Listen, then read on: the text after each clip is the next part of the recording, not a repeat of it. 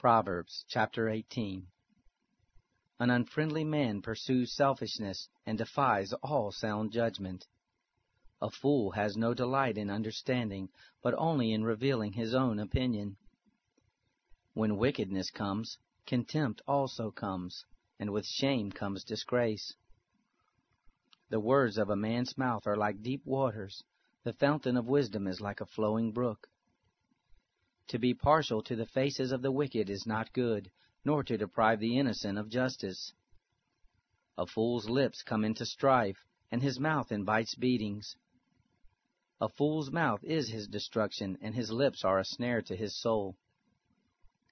The words of a gossip are like dainty morsels, they go down into a person's innermost parts. One who is slack in his work is a brother to him who is a master of destruction. The name of Yahweh is a strong tower, the righteous run to him and are safe. The rich man's wealth is his strong city, like an unscalable wall in his own imagination. Before destruction, the heart of man is proud, but before honor is humility. He who gives answer before he hears, that is folly and shame to him. A man's spirit will sustain him in sickness, but a crushed spirit who can bear?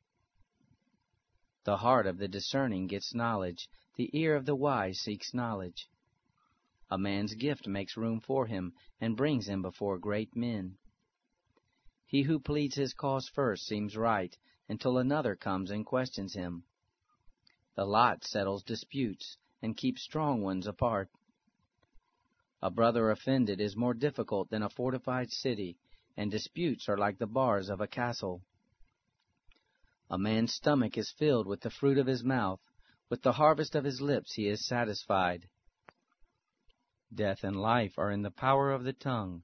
Those who love it will eat its fruit. Whoever finds a wife finds a good thing and obtains favor of Yahweh. The poor plead for mercy, but the rich answer harshly. A man of many companions may be ruined, but there is a friend who sticks closer than a brother.